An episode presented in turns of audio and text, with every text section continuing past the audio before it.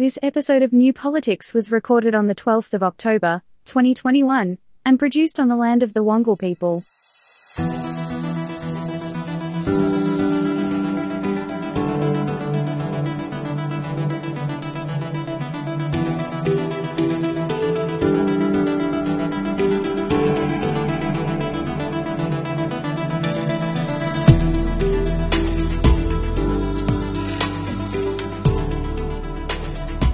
Welcome to the New Politics Podcast. In this episode, the greenwashing of News Corporation and the Morrison government, and New South Wales lifts most of its restrictions, but are they lifting these far too early? I'm Eddie Djokovic, editor of New Politics. I'm David Lewis, the man who shot Liberty Valance. There's been a lot of greenwashing going on in federal politics, with News Corporation and the Business Council of Australia now fully on board with climate change action. They're looking for as many environmental policies as possible to promote, and they've finally jumped onto the bandwagon that left the station about 15 years ago. But it's better late than never.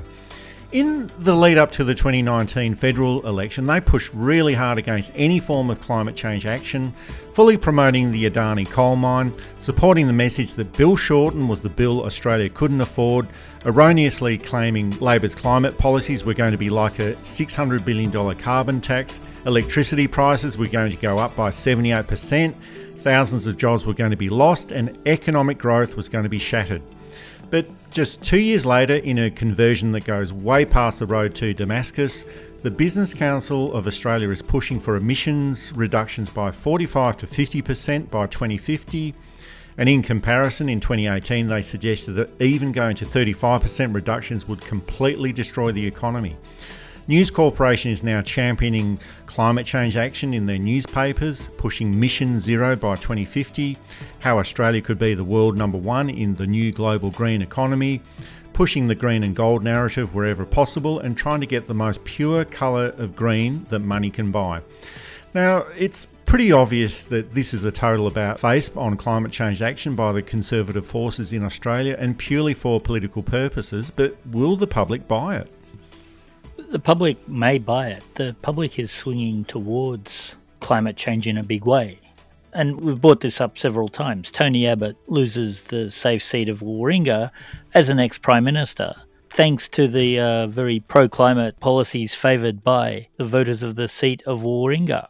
I've said this before, Zali Steggall is probably 60 or 70% in agreement with a lot of Liberal Party policies. This isn't a criticism as such, this is just an observation. I'm not saying that she's a Liberal plant because the dumbest plant you could do would be against the next Prime Minister in a safe seat. But I am saying that a lot of her policies outside of the environment and environmental policy would line up fairly evenly with at least some members of the Liberal Party. And that's perfectly fine. It's it's a safe Liberal seat, or it was a safe Liberal seat, and the voters were more than likely going to vote for someone who agreed with them in more than just the one thing. That there was no way they were going to put through a uh, radical Green candidate, for example, even if they agreed with the environment policies. They're not going to agree with the rest. I think News Corp and the Business Council of Australia are acting very pragmatically. And if it's too pragmatic, the public might pick that up. I think they're starting to realize that if the environment degrades too much, there will be no economy to speak of. I think, too, that it is partly, as you, I think you alluded to, an attempt to stop people swapping their votes away from the Liberal Party.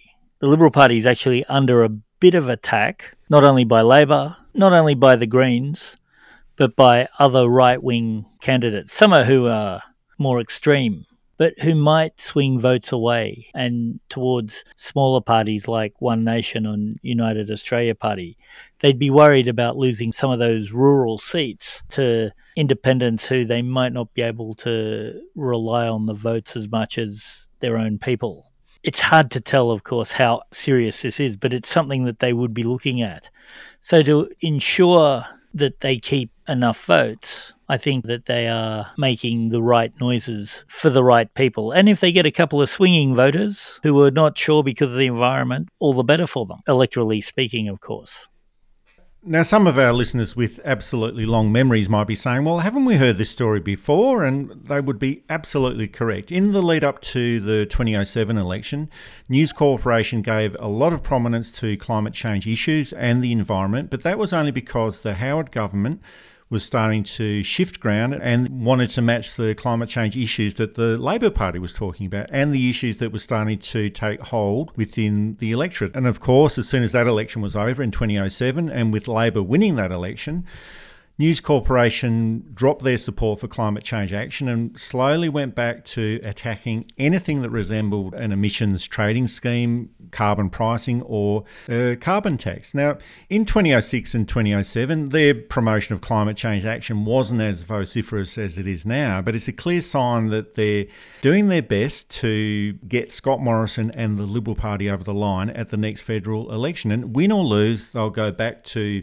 attacking climate change action and the environment after the election. That's what they've done in the past, and history suggests that they'll do it again in the future. There's a story today where uh, Scott Morrison was claiming, and I wonder if he got it from us because I mentioned this as a possible factor he might use a couple of podcasts ago. 14 days in quarantine probably wasn't worth him going to the COP26 conference. Prince Charles poured scorn on that. So it'll be interesting to see if that did actually change Morrison's mind. And it will also be interesting to see the rhetoric of the Prime Minister, who has very much built the climate skeptic coal is good for humanity. The economy needs to be strong, otherwise, we can't do anything. It'd be interesting to see if his rhetoric changes. Now, we know he's a man who is happy to change his opinions and denied that he held the opposite, even with videos and audio evidence. So it's going to be very interesting to see him work his way through this. Well, it will be interesting to see what happens to all of those people that Scott Morrison and the Liberal National Coalition have been cultivating over the past eight years since they formed government back in 2013. But since 2013, they've repealed the carbon pricing legislation, and that was successful in reducing greenhouse emissions at that time. They failed to implement the National Energy Guarantee, they abolished the Climate Commission, they removed incentive programs for renewable energy. They actually used funds allocated for renewable energy to promote fossil fuel production. They've also championed gas led recovery. They claim that electric cars were going to see the end of the weekend holidays. I could go on for much longer, but they actually pushed carbon sequestration as a solution, even though it hasn't worked anywhere in the world. And they use the technology, not taxes slogan wherever possible. For over eight years, the Liberal National Coalition have been an enemy of the environment movement and they've done everything possible to deter action on climate change. But a month or two before an election, they're trying to make it seem like they're the kings of climate change. Could we see the question on the first day of the next election campaign? Who do you trust on climate change as one of their key election messages, even though they've done everything possible to stop action on climate change? It worked for John Howard with the economy back in the 2004 election. Could they use the same dishonesty in the next election campaign? Almost certainly. There's not much they're not above. And of course, Labor has the challenge of people like the mining unions, the CMFEU, some of the manufacturing unions that use chemical processes that aren't good for the environment. Labor has to protect those members. Now, of course, the best way to protect them is to transition them out of those industries into more environmentally and economically sustainable ones. But there's a lot of fear in that. There's a lot of management in that.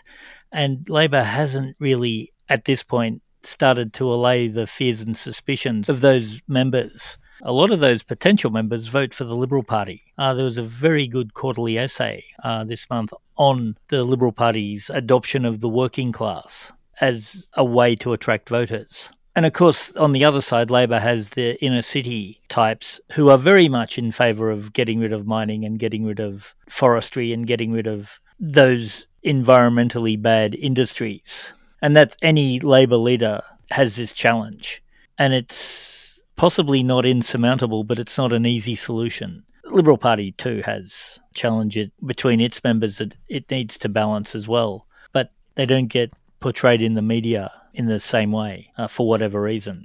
It's a challenge for Labor. And if they can surmount the problem by keeping two diametrically opposed groups, they're not quite factions because I don't think a lot of them are officially aligned, but two diametrically opposed groups happy and, and satisfied with the outcome, they'll get a lot stronger. It is a balancing act for the Liberal National Coalition and also for the Labor Party as well. So both major parties will have to do some sort of balancing on climate change and the environment. But definitely for the federal government, this is all about repositioning their, you know, I, I can't say what their environmental credentials are, but it's all about balancing all of their credentials in the lead up to the next election. It also does send out the message that their qualitative research is showing that climate change is a large electoral issue. Labor has turned up to each and every election since 2001 with substantial environmental and climate change policy. Now, it might not be enough for the environmental movement, and, and, who knows, it might not even be enough to address climate change issues, but at least they're the ones who turn up at every single election with a suite of policy changes. The Liberal National Party, they've essentially done nothing at all, but now they're trying to turn all of their denialism and lack of action from over the past, well, definitely over the past eight years since they've been in government, but it also goes back to 1996 when John Howard won the federal election as well. So that's going back 25 years. They're trying to turn around their history of denialism and lack of action from the past 25 years, all within the space of a few months. I can't believe that the big coal miners are willing to spend the hundreds of millions of dollars to transition out. And one of the practices of large capitalist organizations is that they start off as innovators and coal mining was innovative in 1795 and then through to 1830 when steam became the major form of uh, transport and manufacture. It was innovative back then. It's no longer innovative. They talk about new ways of innovation, of course, and it's tweaking around the edges. In the end, it's still an expensive, dying dirty way of generating power when there are other alternatives. Lithium mining in the Northern Territory may help this with uh, the batteries.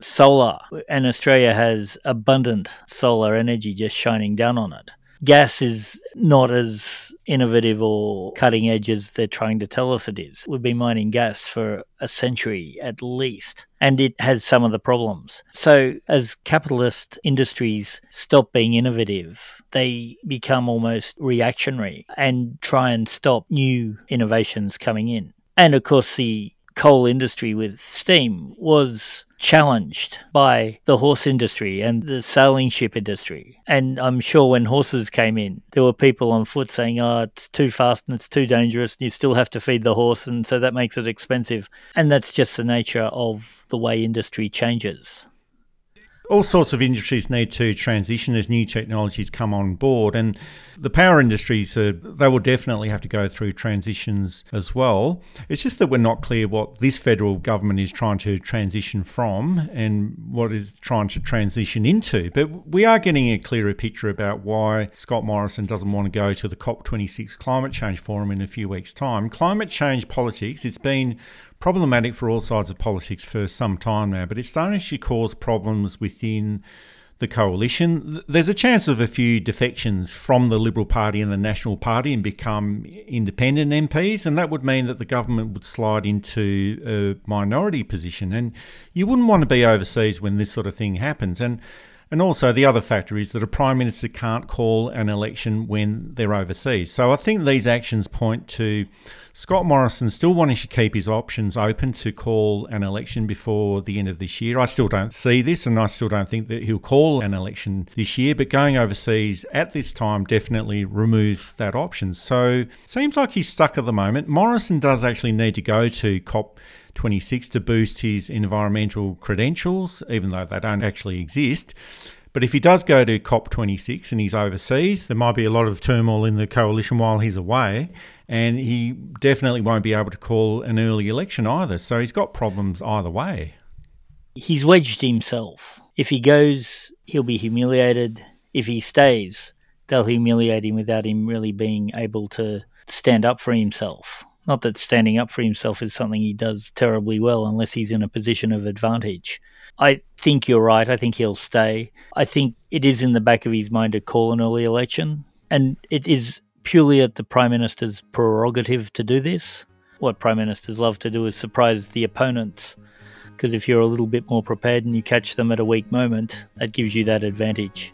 I think, too, the main reason he's not going is that lack of courage he consistently displays when courage is required, which is, to be really fair, quite rare amongst prime ministers. You're listening to New Politics.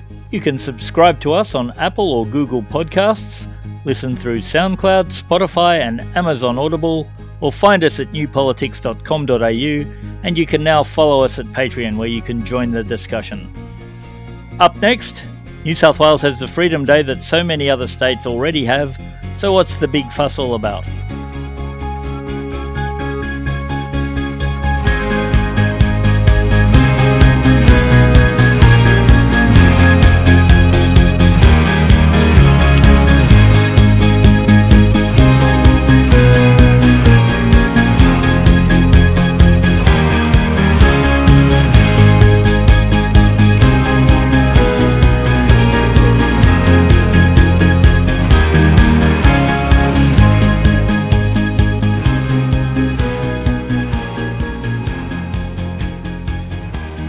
New South Wales has had its own version of Freedom Day, and the media has been celebrating this by showing scores of people doing their shopping at retail stores, going off to see hairdressers, and meeting friends at the pub, and pushing the message that New South Wales is leading the nation out of the pandemic. All of this might be sounding a little bit strange to the people of Western Australia, Queensland, South Australia, and Tasmania, where they've been having their Freedom Day every single day for most of the past 15 months. They've controlled COVID cases carefully and vaccinated their populations as quickly as the supply coming in from the federal government allow them to. Again, the media is using this as an opportunity to attack the governments of Western Australia and Queensland, and this is a message that's getting a great deal of support from the federal government that they need to open up to New South Wales and Victoria. And ignoring the fact that South Australia and Tasmania have got exactly the same policies. This pathway out of this pandemic has still got a long way to go. While the media is focusing on shops being opened and people all going back to the pub to have a drink, they're still ignoring the fact that there are still 360 COVID cases in New South Wales and five deaths today, as well as ignoring all of those people still in hospital and intensive care units all across New South Wales. Being in government is a balancing act between the interests and well-being of the community and the interests of business. But is the state of New South Wales opening up too quickly, or have they got that balance right? When you look at the real figures, it's not 70% of the population that has been vaccinated. It's 70% of the eligible population that has been double vaccinated, which takes us down to about 56%. That means 44% of people haven't been vaccinated. Now, there are some of those who uh, have chosen not to for personal reasons. That is a discussion we might have one day. There are those who can't get vaccinated because of other underlying health issues, which prevents them getting a vaccination. And of course, there's a lot of people who just can't get them because the government at both a state and a federal level made panicked decisions, short term decisions. 40,000 doses were diverted from the Hunter Valley to go to year 12 students so that they could run the HSC. A similar amount apparently went from far western New South Wales. These both became COVID hotspots. And people who wanted to be vaccinated couldn't get them and had to wait weeks.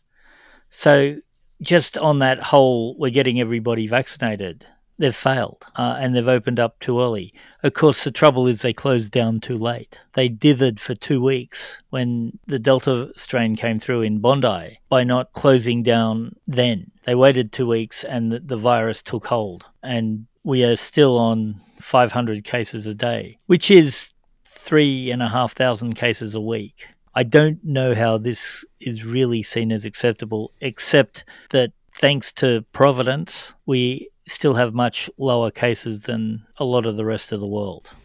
Well, we know that the media is a bit of a circus act, but the media has been celebrating returning these freedoms. It's almost as though we've been living on Robben Island for the past 27 years and we've just been released. And yes, living with restrictions and being under curfew wasn't so easy, but it wasn't so difficult either. And, and I realise that it's been difficult for many businesses. So I'm not just going to say, well, bad luck and get over it if you're a business. There was support available to businesses from both the federal government and the New South Wales government as well. But humanity is based around people. It's not just based around businesses. And we live in a community, not just within an economy, although the two do go hand in hand. But the new New South Wales Premier, Dominic Perrottet, he immediately shifted the conversation over to business by emphasising that the pandemic is an economic crisis as well as a health crisis and now has shifted over to a business first approach. And that's one reason why we're not receiving as much information about the case numbers or what's going on within the New South Wales hospital system because all of that is bad news, and bad news gets in the way of opening up the economy.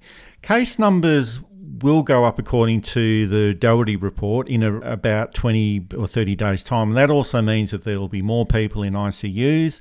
The death rates will go up as well. Politically, this is a high wire act for the New South Wales government and also for the federal government that's been quite supportive of the New South Wales government. The opening up process has been pushed for the Christmas retail period, which is exactly what the business community would have wanted. But if this process fails, it might not be such a happy Christmas. Our listeners in Victoria may find some cold comfort in the statement by Brad Hazzard, who said that we're not going to lock the whole state down, but we might have short, sharp lockdowns in areas of concern from time to time, which to me is, again, that'll be the dithering before they realize they've got to lock the whole state down for another month, probably just after Christmas. And maybe not, too. It could be that people like us who look at the numbers, who look at uh, what epidemiologists have to say, who look at how the, the disease spreads through the eyes of those who know, are being way too pessimistic and things will work out. We've got to allow for that. It hasn't happened like that so far. But let's be fair, it still might. I think this whole focus on retail and pubs says a lot about the situation in New South Wales and, and who are the major donors to the, the governing party, which is the gaming and liquor industry, uh, the retail industry. Uh, and by gaming, I, I don't mean Far Cry and computer games, I mean the gambling industry and the property development industry.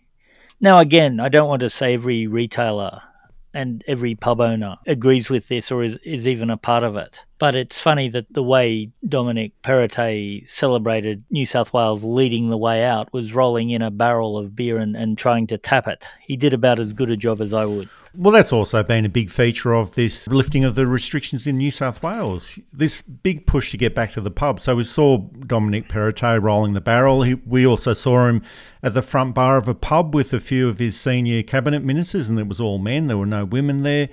But it's not just the New South Wales Premier. We also saw Anthony Albanese back at the pub as well, ordering a schooner. Dave Sharma, the Liberal MP, photographed with a beer in his hand. It was definitely something that was pushed by a politician, but it was also something that was prominent within the media. The ABC, 7, 9, 10, they all featured people back at the pub, pub owners, bar owners, and it's almost like we're a nation of alcoholics. And until you realise that it's the Australian Hotels Association that's been making this big push for everyone going back to the pub, getting back and opening up the economy, and they are regular donors to both the Liberal Party and the Labor Party as well. Sure, people want to go back to the pub, that's all fine. But still, you'd think that in the context of higher daily case numbers and hospital staff still working around the clock to manage COVID cases in hospitals and intensive care units, and, you know, I don't want to spoil the fun for all of those politicians and sound like a party pooper, but I thought that it would have been more wise to have a more nuanced approach to all of this. A party's no good if an ambulance has to turn up to it it generally tends to ruin most parties. And the going back to the pub, and that's great. And as a performer, I'm itching to get back into performing in pubs and clubs, and, and I very much enjoy it. And it's something that I am really looking forward to do. But I want to make, be sure that it's safe, not only for the people listening to us, but the staff behind the bar. And I think opening up as they have with wild queues at midnight. A lot of pubs and nightclubs opened at midnight on the Monday they opened. Kmart opened at midnight at, on the night they opened. I think that a much more measured and controlled and gradual opening up would have helped. Now, I'm not against opening up. I'm not pro opening up. The issue that I have is that I want the economy opened up when it's safe, and I'm still not convinced that it's it's safe to open up.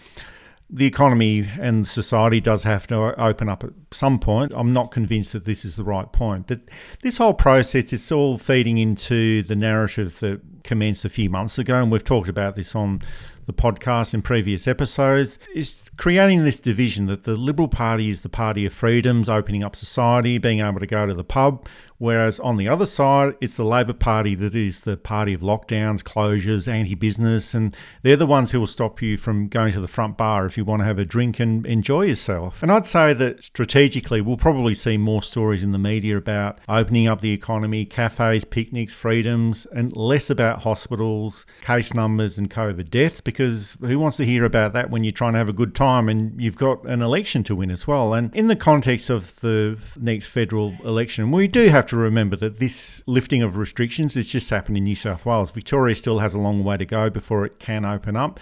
But all of the other states around Australia have been open for a long, long time. Will this process that's now happening in New South Wales, will this be enough for the electorate to forget about the incompetence on vaccine rollout and, and eight years of corruption and mismanagement? The Labor Party hasn't been able to capitalise on eight years of poor government. And that's not just my opinion. Labor has lost the past two elections that they should have won in 2016 and 2019. Definitely the 2019 election they should have won. We could argue about whether they should have won the 2016 election or not. But does the Labor Party have the political skill to prosecute the case for change at the next election, which seems like it is coming up soon? There's a problem in the communication of Labor. When you line up the Labor front bench against the Liberal front bench, you have very significant figures, very substantial figures, like Anthony Albanese, like Penny Wong, whose name keeps getting mentioned as a future prime minister, even though I don't think she's interested in the job whatsoever. She would make an excellent prime minister, but I don't think that will ever happen. Mark Dreyfus, one of the best shadow attorneys general we've ever had. Uh, Jim Chalmers, intelligent, articulate, smart, mature people who are across their portfolios and I've only picked four pretty much random. There are there are plenty of others. If you're listening and you were hoping that I was mentioning you, I don't want to mention the whole front bench because I will definitely forget someone, but know that you're in there too.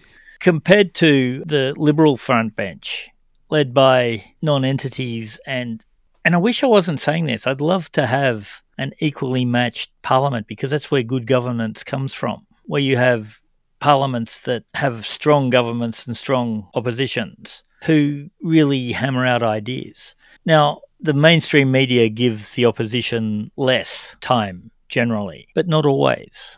Whoever Kevin Rudd used to help with his communications worked very well. They were able to push the government off the front page and keep the Kevin 07 slogan in people's heads. I suspect that federal Labor should look at and maybe even get some of the people in Western Australian Labor who were able to push the message, or Queensland Labor, where Anna Palaszczuk not only won but increased her majority. Dan Andrews, despite having consistently bad news in Victoria, remains incredibly well liked, popular, and respected. And he is a bit lucky in that he's got a terribly weak opposition, possibly the worst in Australia. But the message they put through, they're not relying on that weak opposition. And I think federal Labor is hoping that the government will trip up again and again and again, forgetting that they will be protected by most of the mainstream media. So Labor really needs to sit down now and work out how to get a good message across. And of course, sometimes they have a good message and it still doesn't work. And that's something that Labor has to think about. That's it for this new politics podcast. Thanks for listening in. If you'd like to support our style of journalism and commentary, please make a donation at our website at newpolitics.com.au. We don't beg, plead, beseech, or gaslight you about journalism coming to an end. We just keep it very, very simple. If you like what we do, please send some support our way. It helps keep our commitment to independent journalism ticking along. I'm Eddie Djokovic. Thanks for listening in, and it's goodbye to our listeners. I'm David Lewis. We'll see you next time.